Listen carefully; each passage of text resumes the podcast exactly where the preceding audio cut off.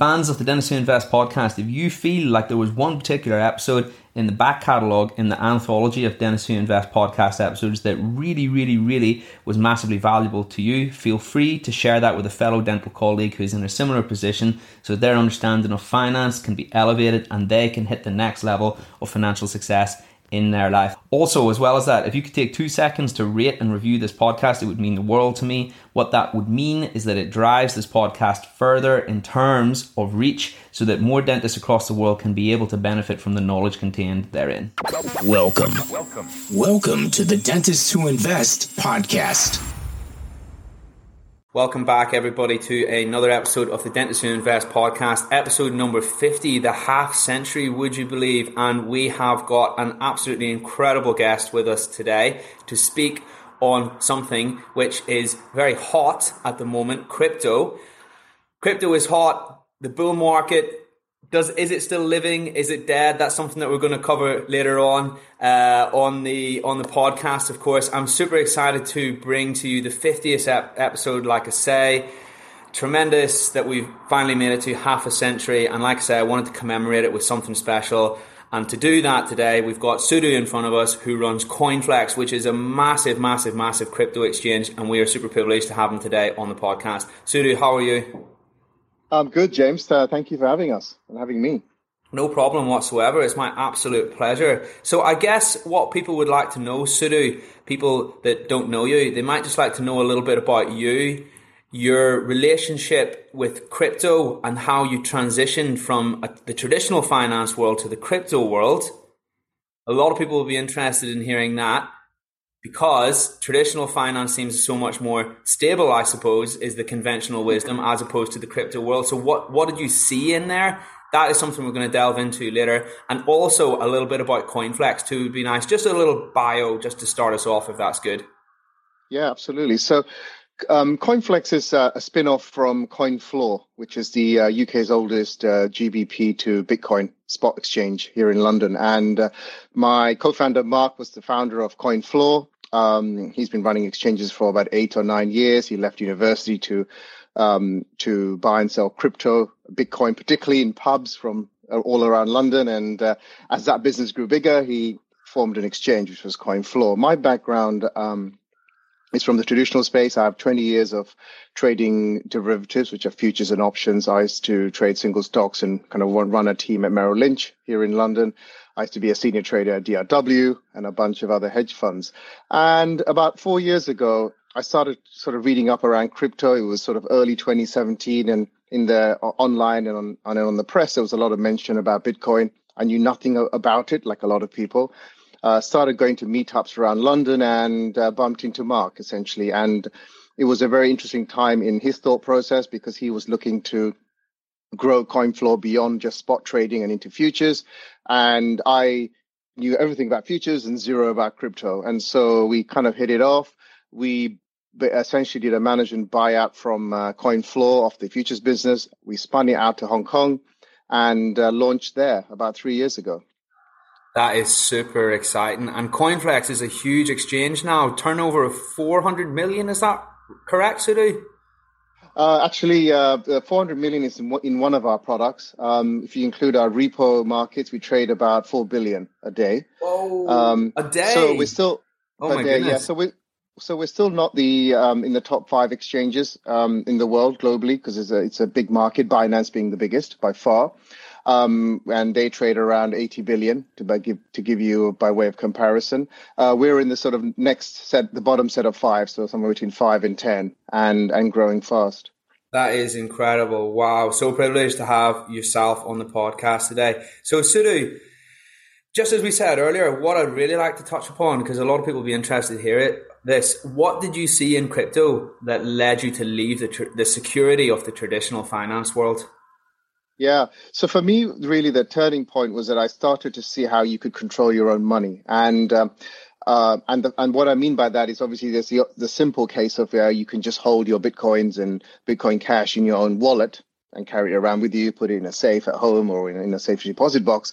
But beyond that, uh, what I saw in crypto is that you could actually directly access markets yourself as an individual. So, for example, um, you know, I'll give you an example to help. So if you're like um, James, and you want to trade uh, carbon futures, for example, you would have to go to IG or IB and basically open an account. And that account opening process is very, very lengthy. Uh, you know, they ask you about your knowledge. It'll take several weeks to do KYC and stuff. And if you pass that, then you're sort of allowed to trade carbon. Now, that's the first roadblock you have to get through. This, the second roadblock is that an IB, for example, may say that your minimum trade size is ten thousand pounds. Now, you know, these are these are not things that is accessible to everyone. Whereas in crypto, if you look at that same journey, where let's just say you wanted to trade on CoinFlex, um, there is no minimum. I think it's maybe ten dollars as a minimum trade. And to open an account, you open it directly with us. So there is no middleman sitting between us and the exchange. And those are the things that I saw in crypto, which for the first time I'd never seen in the traditional space, that really attracted to me. That that you were fundamentally in charge and solely responsible, good and bad, because you can't blame somebody else for decisions you make, but you're solely responsible for for investing your your own money and trading your own money. And that's what really attracted me to it. It's essentially we call it you know democratizing finance and it really does. So. Yeah that's awesome. And that's one of the the principal philosophies of crypto isn't it? That you take back control of your wealth and the principal philosophies of bitcoin too that instead of having something which is fundamentally an asset that inflates uh, and its value decreases over time such as cash cash is what we're all administered we're, we're practically given and administered on a daily basis by the powers that be. And yep. inherently, there are some massive flaws with cash and abuse of power by the individuals who control how much that is created. And that was what inspired Bitcoin or inspired the a lot of the space basically. And obviously Bitcoin is the father of the space, so it all grew from there, from taking back control, which is why a lot of people say the true philosophers in crypto say not your keys, not your wallet, and they like to take their crypto off the exchange, exchanges. Although that doesn't apply so much nowadays because it's not like exchanges just go whimsically bust as frequently as they did, certainly in the in the in the early days. So, Sudhu, you have created CoinFlex. You believe in crypto crypto still has a lot of detractors out there that somehow don't think it has a future. What would you say to those people? Yeah, I mean, look, it's a very common mudsling that crypto has had since um, you know 2008, which was that it's for uh, money launderers and and um, you know uh, so forth. Now, in the early days, you know there was Silk Road, and there was certainly a lot of this going on because if you wanted to buy drugs or or whatever it was, you could you know the easiest way was to use Bitcoin. Now the good thing about uh, 2021 is that there is a lot of blockchain based uh, um, technology like Chainalysis, who we use, or Elliptic, another big blockchain provider, where they can basically, because it's on public ledgers, they can go up and go back and look at where the history of these coins have come from, you know, almost like 50 hops. Now, I- I'll tell you why that's important. For example, if you're a bank and you're a Barclays Bank here and you receive money from HSBC, you don't check as a bank that it's fine beyond HSBC because you're like, well, HSBC sent Barclays the money, so it must be fine. Now, HSBC behind HSBC, there might have been Mexican drug lords or money launderers or a bunch of people behind there potentially, as I'm using this as an example, who might have used the system. But as far as I'm concerned, as Barclays, I received it from HSBC, so everything's good. Now in crypto, we don't take anyone's word for it. So even if we know that you, James, are sending CoinFlex uh, your assets, and but you may be a stand-up guy, and we know each other personally, for example, even then we will use blockchain technology to go back about 50 hops behind to see where these coins are coming from. And so what that means is that we have a very, very accurate way in crypto to look at coin origination to see whether it's clean coins, dirty coins, mixed coins, anything like that. Um, and so these big firms, which are both unicorns and also used by the U.S. government and other governments to to monitor blockchains, um, they they basically came out with some analysis last year that's saying that less than one percent of crypto transactions were suspect, which, by the way, is a way way way lower number than for cash. So um, it is definitely something. These accusations was definitely something that probably probably were could have been true at the start. Then it's no longer the case, in my view. Awesome, brilliant. And where do you see crypto going over the next few years? Where do you see it in terms of taking a greater role within our lives, becoming more fundamentally woven into the fabric of society? Yeah, look, it's a great question. The the the unfortunately the biggest use case for crypto is payments, and unfortunately, right now, crypto is way too volatile for you to use as payments. Uh, you know, uh, you know, I'll give you an example. If you go to Starbucks today and you wanted to pay in Bitcoin Cash, Starbucks by the time you pay for your coffee, the Bitcoin Cash that you sent over, the value of it might have decreased or increased, right? So it creates uncertainty for the vendor, Starbucks in this case, and the person spending it, which is you or I, um, or any of your, your listeners.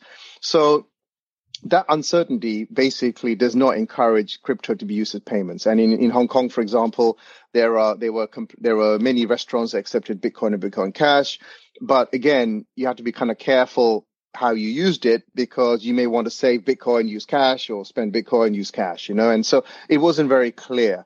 Um, so instead, what's been going on in crypto is obviously people are using it as a, an investment asset. They buy it, hold it, or trade it, right?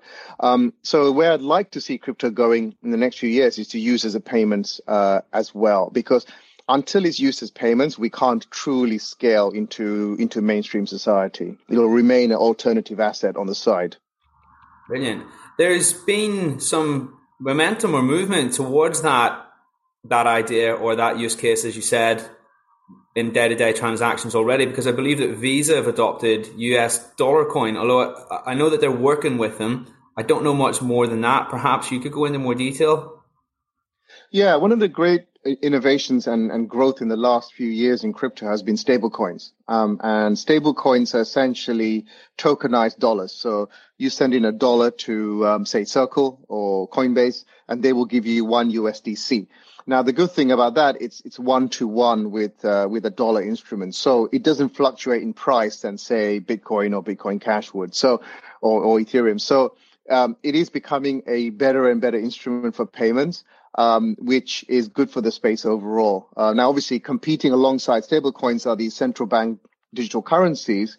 Um, we, you know, my view on it is that stablecoins are still by far superior to CBDCs uh, because of the fact that they are easily movable, cross-border, you know, seamless, cheap to cheap to transact with. But yeah, so you know, uh, if a few years ago, if you looked at stable coins, there were probably about 15 billion dollars in circulation. Stable coins are now closer to 125 billion. So uh, a huge growth space. And of course, as CoinFlex, you know, we'll chat on this later, but we've got our own um, yield-bearing stablecoin FlexUSD, and so there's a lot of innovation going on in the uh, stablecoin space. Brilliant. Yeah, we will absolutely bring up CoinFlex. I wanted to know a little bit more about it actually because I know that CoinFlex You'll be able to explain it better than me. It's a combination of a decentralized exchange and a centralized exchange. It's got there. It's got both features, and you believe that CoinFlex improves upon the current the current options that we have in terms of exchanges. So, would you like to just maybe go into that in a little bit more detail? What CoinFlex yeah. does differently? Yeah, absolutely. So we haven't quite got there yet. We're we're still a couple of months out, but essentially you have two types of exchanges in crypto, which which does not exist in the traditional space. One's a centralized exchange, which is the same as LIFFE or ICE or CME, uh, which is the same as traditionals or TradFi. Uh, and on on in crypto we have this thing called decentralized exchanges, where they're f- fully automated, smart contract based, and they both have their pros and cons. And you know, a lot of people will choose between one exchange or, or another, one type or the other. Whereas at CoinFlex, we want to take but the best of both. Uh, and so for centralized exchanges, the the the uh, the massive pro is uh, the way the orders trade in the order book, the way orders are masked. So we're keeping that part. Decentralized, in our view, is the best part about it is doesn't control uh, your assets. So we're basically taking uh, the combination, or what you call a hybrid of the DeFi and CeFi to to make the next generation of CoinFlex. And uh, what that means is that uh, we your we by ourselves, you know, you use the term not your keys, um, not your coins earlier. Uh, what, right now, if you send assets to CoinFlex or any other CeFi exchange, we hold your assets. So we could be hacked with it. We could move it. We could run off with it. You know, lots of exchanges have, you know, a lot of exchange users have this risk. When we decentralize the custody part, we will become one signatory amongst many around the world. So we're mitigating that risk, you know, a, a, a substantial amount. Well, that's why, I mean, decentralized exchanges, how long have they been around really? Like over a year and a half. When was Uniswap created? Maybe about two years ago. A little bit longer than that. They've probably yeah. been around about about four years or five years. Oh, really? But, but, okay. but really, they they've boomed in the last uh, two to one and a half years. Yeah. Yeah, and that'll be because they align with this philosophy that many crypto enthusiasts have, which is like which is that they like to retain custody of their crypto. Absolutely. One hundred percent. Cool. So you've talked a little bit about CoinFlex and how it's maybe a little bit of a hybrid exchange. What inspired you to start CoinFlex? What did you see in the crypto world that you thought we can improve upon this? We can do it better. Let's launch CoinFlex. Yeah, it's a great question. I mean, it was something that uh, to this day we're one of the minorities in, which is called physical futures. And uh, you know, in the traditional space, physical futures are huge. They don't exist in crypto. Um, and at a very simplistic level, what physical futures allows you in delivery is that it allows you to build very simple tokenized products that everyone can use. Um, and what do I mean by that? It means that essentially, um, in crypto markets, there's been sort of two, two very, very lucrative strategies that trading firms and high frequency firms have been able to make a lot of money on, off over the last uh, few years. Uh, one is called basis trading and the other one is market making. And because we have physical futures, we can actually take both of those products, the basis trading being FlexUSD, the, mark, the market making called AMM Plus, and tokenizing it and making it very simple for retail individuals to trade with. So they can kind of uh, send USDC, press one single button called Mint, and then you have FlexUSD, and then in the background, all this really complex um, repo and futures trading, uh, futures um, delivery goes on, but the user can you know decide that he wants to understand it or he can say you know what? I'll just trust coinflex and mint and and coinflex takes your money and and sees what what kind of returns it can make for you and and pays you pays you your interest. That's interesting because i know that CoinFlex offers a yield of 18% APY per year on deposited stablecoins, on minted stablecoins, if I'm correct. And that would be what goes on behind the scenes to offer this to people who are uninitiated in the crypto space, this unbelievably high yield.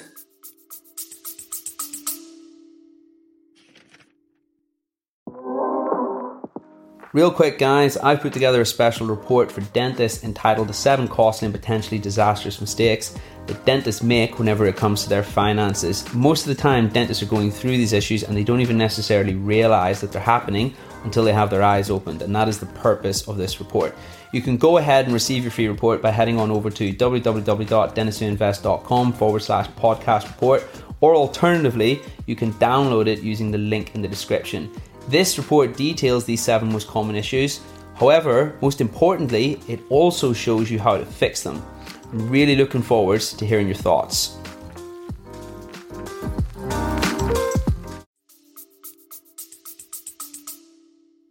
Yeah, so it's it's um, it's a it's a variable rate instrument. So to be clear, you know, when you quote the your your APY of 17, 18 percent, it's literally um, that's the average over the last seven days or, or, two weeks, I think, or something like that. But it's it's a variable rate instrument that basically you send in dollars, um, stable coins. It gets it gets minted and it gets deployed into our repo market. Repo market is an unleveraged borrow lend market. Uh, it trades. We were the first to launch repo in crypto. I think we probably still are the only ones, pretty much. It's, it doesn't even exist as a central order book in in traditional markets. Our repo trades uh, uh, three to four billion a day maybe more some days.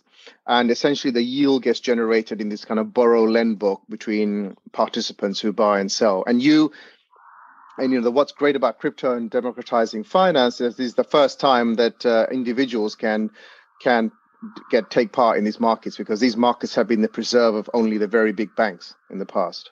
I see. And when you use repo in the, that specific context, what let's let's make that extra clear for anybody who's listening who maybe doesn't have much of a financial background what that means. Yeah repo is essentially a short-term borrow lend so if um, if i have dollars and i'm have doing nothing with it for the next uh, eight hours to eight months, I can basically say, look, you know, this is the this is the rate that I want to lend my dollars out to somebody who's using Bitcoin to borrow your dollars. So there's someone else on the other side who's got a lot of Bitcoin and he wants some dollars to pay for bills or to trade with. he can then meet with you, pay your rate, give you a rate to borrow your dollars. He will then give you Bitcoin. So you have an asset back on your side. So it's fully collateralized lending.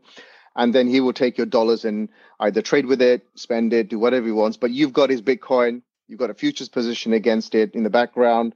So you have no market risk. And you're essentially just being, it's a, it's a, you're being a borrow lend activity.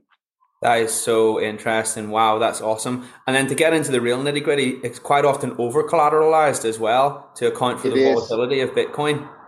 It is, yeah, totally. So the, the lender side of it, you know, will put down sort of 20% margin as well if he was interacting. So in some ways, you can say it's 120% collateral. And uh, it's a phenomenal market that, uh, you know, it's not something that we dreamt up out of nowhere, but it's something that we've designed because we saw it work, you know, right now to trade repo, you have to be like Barclays and HSBC and whatever, uh, you know, and you have to trade with the Bank of England. You, as James, do not have access to this market. And in crypto, in crypto, we've just we've created a market where you can interact with the big institutions.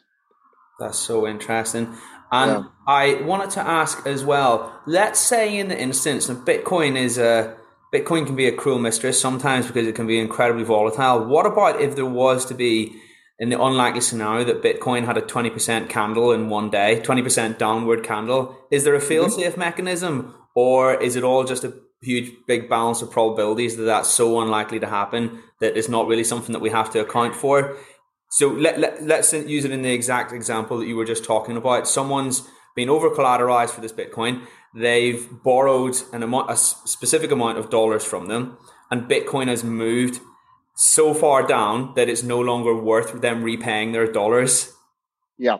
So, yep, it's a great question. So, from your perspective, to be clear, as the dollar lender, when you have enter into a repo trade, you you send your dollars out, they give you Bitcoin, and you get a short uh, futures position. So you have no market risk as a lender, right? Just to be very clear, right. that you will because of physical delivery, you will always end up back in your same dollar position that you started it, right? So you don't have market risk. Now, where the risk that you do have is the guy that you've just mentioned, the guy on the other side of the trade who may take your dollars that he's borrowed off you off platform to use it for something else, right?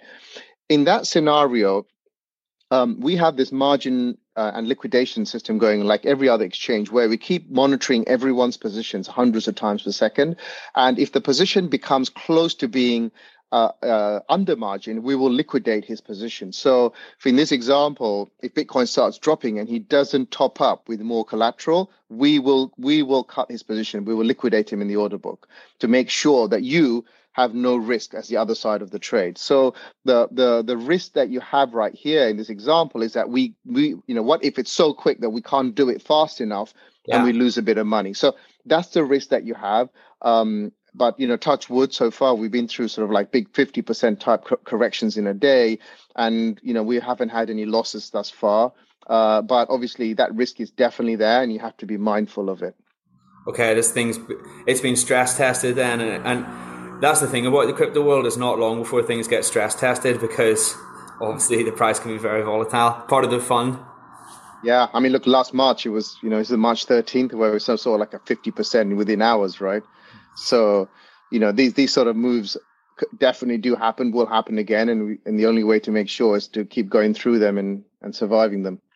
That's so interesting, and those rates are so much better than what you can get in the traditional world as well.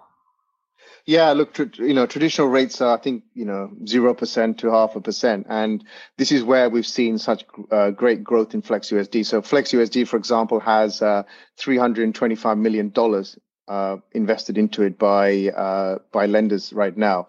Uh, I think since we launched it back in December, there's probably been about 750 million dollars put into that product. And the reason why people are starting to love it is because the uh, the yield differential, right, 18, 17, 18 percent versus zero. Uh, which is um, you know unheard of, and even in crypto, those those yields are actually huge. You know, forget fiat comparisons because when you send money into USDC or Tether, uh, dollars, they give you a stable coin and they pay you zero with your with the dollars you send them. They will invest their dollars in sort of uh, money market instruments and short-term debt, for example, in the in, in TradFi. Um, you know, we do two things which are which are very helpful to crypto. One is that we invest the dollars that people send into crypto into the same crypto markets that they send it in, which is repo. And secondly, whatever interest you earn, um, we take a 10% fee on your interest card, but 90% of the interest you earn is sent to you every eight hours on chain. So no matter where you keep your Flex USD, you could keep it in your own cold wallet at home, you will receive interest on chain every eight hours, which is just great, great bit of tech. And that's so that in a nutshell is why the rates are so much better than the traditional world. Yeah, tra- tra- rates are in, in so much better because the opportunities are better in crypto. Like when retail uh, futures traders on Binance or CoinFlex come in, they buy you know, they buy loads of futures and create yield. Um, and so that creates this sort of you know basis yield, which is why the high rates are coming. But I mean, let's face it, Jim. The other reason why rates have to be high in crypto is because of the risk you're taking as a lender, right? You know, when you send in your assets, you're sending it to CoinFlex or Binance uh, or you know or, or Huobi or OKX. You're not uh, you're not sending it to um, you know you haven't got depositor protection like you have in the in the UK and the US. You're not sending it to uh, State Street, which sits between you and the exchange. If you're trading on LSE, that protects you. You know, I mean, you're taking some real risk here, right? And uh, eighteen uh, percent is is up there with the best that I've seen on the stablecoin front. What is your personal opinion on these extremely high yield crypto accounts? We're talking decentralized exchanges that have 120% APY on their native token what do you think about their business model? Is that legit?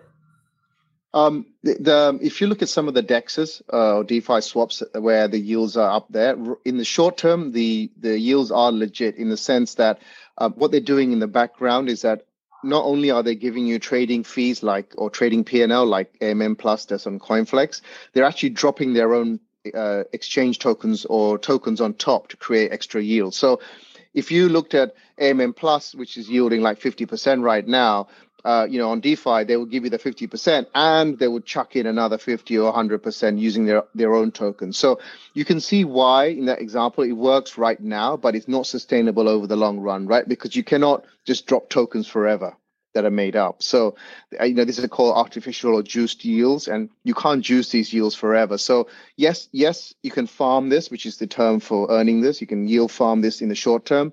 In the long term, or medium term and long term, it's, it's not sustainable. Whereas Flex USD and AMM Plus gets its yield from normal market based activities. We don't airdrop anything to make it artificial. So, it also means that you may earn 4% on it one day and 20 the next day because it's mark it's a market based rate. And that's why we really like love it because it is truly sustainable in that we can grow it alongside the growth in the crypto space. So when we're talking about those really high yield accounts what you're saying is you can't just indefinitely create these tokens and drop them on the market because that will mean that the value is diluted because it's inflationary effectively.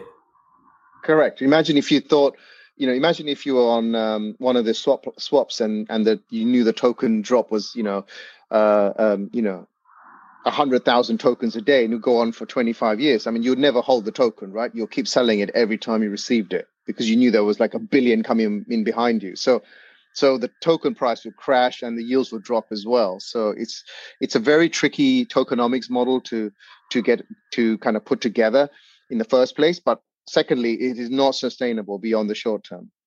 Well, yeah, but I think that you've hit the nail on the head earlier when you were talking about trading those. You know, yield farmers, they're always dipping in and out of whichever accounts they think are going to have the best yield, and they mightn't stay in them for very long, a few weeks. So I suppose if anybody does want to use those platforms, they need to take more of an active management style to their trading versus CoinFlex, which is more passive and will be suited to someone who is more time per, shall we say? Have I have I just encapsulated it well there? You have a hundred percent, and yeah, I think this is. I'm going to start using that same same analogy because um, you're totally correct. You cannot be on DeFi and not be watching it several times a day and managing your tokens.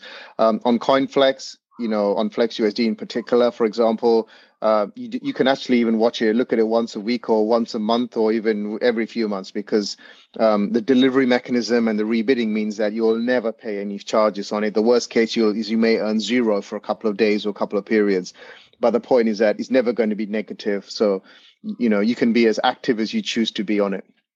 Sudhu, thank you so much for that. That is clever stuff, and I'm learning here as well. Sudhu, what do you think the future for, first of all, CoinFlex is, and second of all, crypto?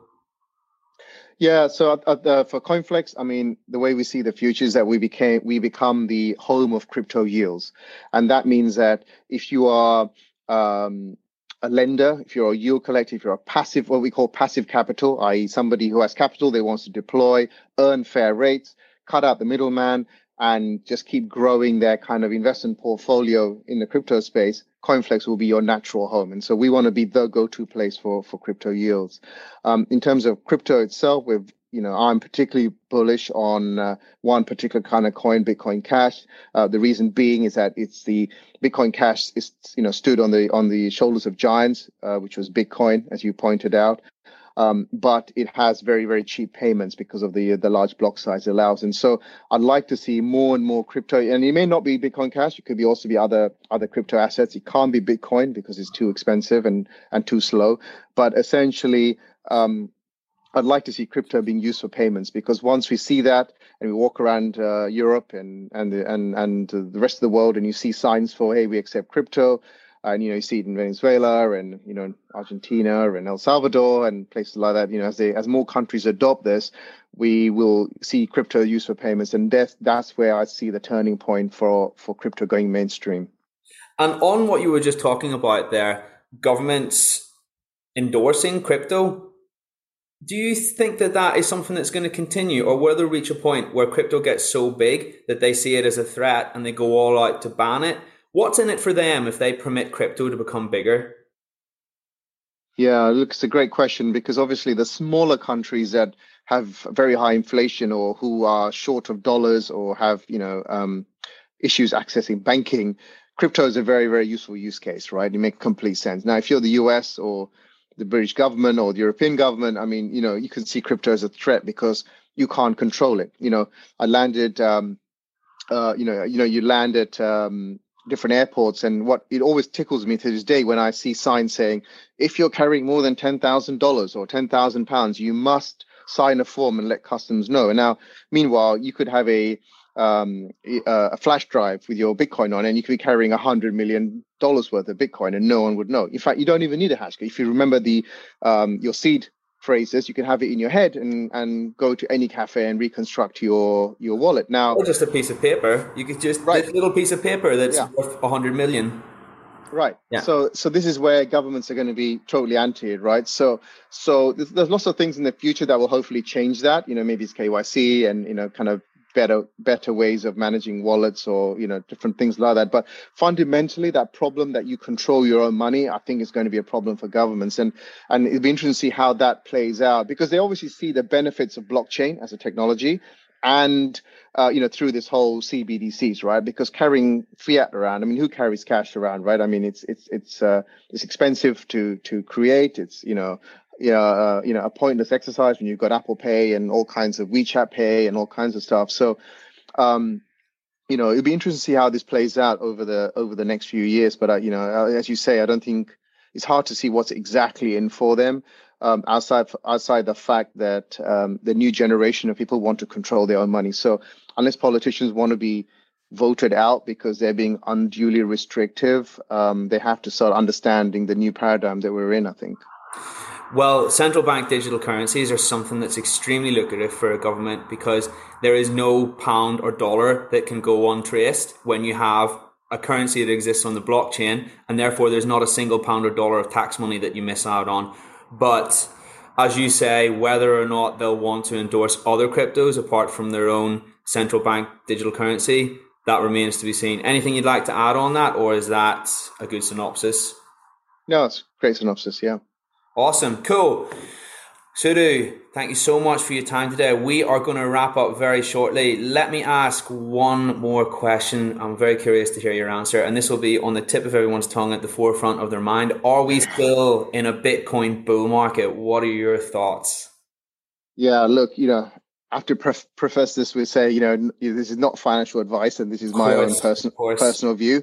Um, I'm super bullish crypto. Um, I'm not sure which time frame that's in. So obviously, everyone wants it today, or this month, or next month. Um, I think we are in a super cycle, and I think we're going we're going to 100 or 200k in Bitcoin, for example. I just don't know the time period. Um, the trading pattern this year has been very similar to what I remember from 2017, uh, where there was sort of, you know, um, when I first started tracking Bitcoin, and and if that repeats itself, obviously crypto or Bitcoin is going to 100k probably by the end of the year.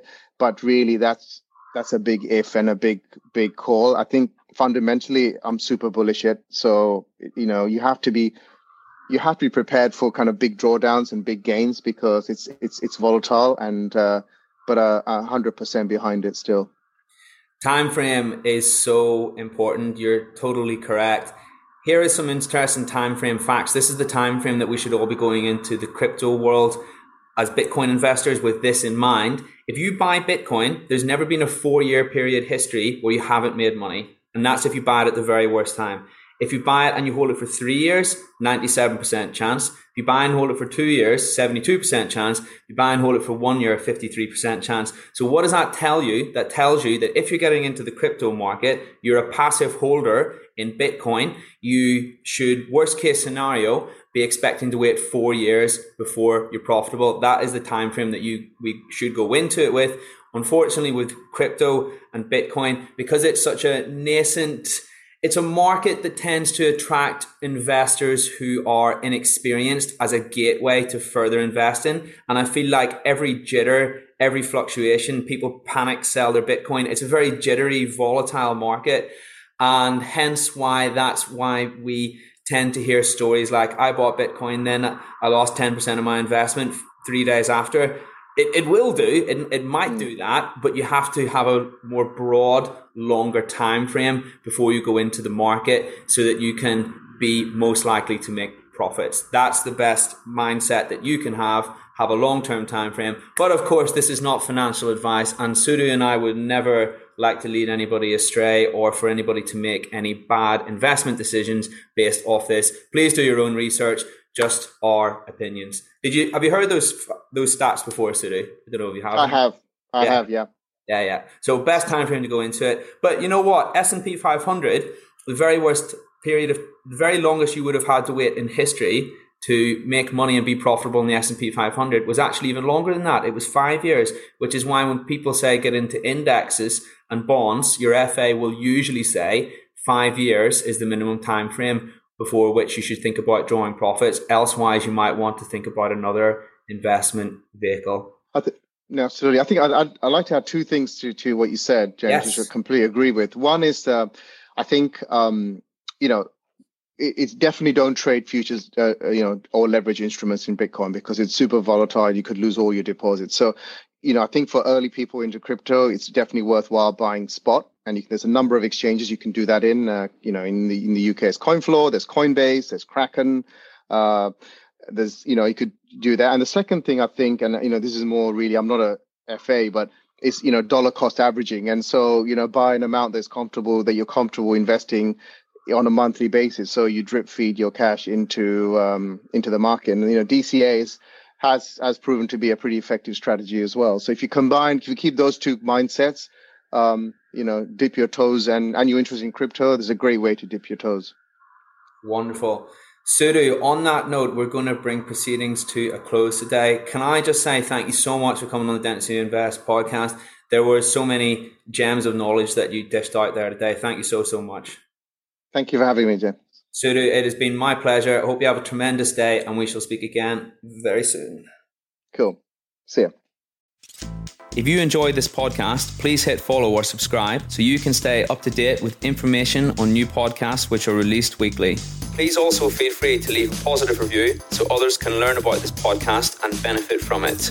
I would also encourage any fans of the podcast to sign up to the free Facebook community from which the podcast originated please search Dentists Who Invest on Facebook and hit join to become part of a community of thousands of other dentists interested in improving their finances, well being, and investing knowledge. Looking forward to seeing you on there.